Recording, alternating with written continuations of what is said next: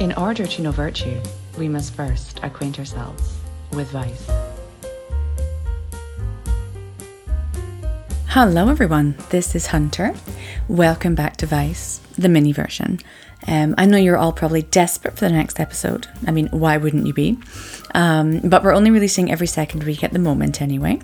So we just have a little something to uh, tease you before the next episode. Enjoy! Every orgy needs a Brian. I, I instantly liked Brian. Except, yeah. I felt safe. Rule two: always be masked.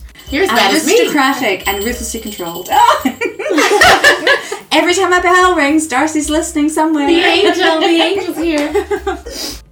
The imagined applause Wow. of the other women ringing in her ears. Oh, oh my goodness. Talk about a power move, ladies. I love that's the best thing to say ever. He could just go and fuck himself.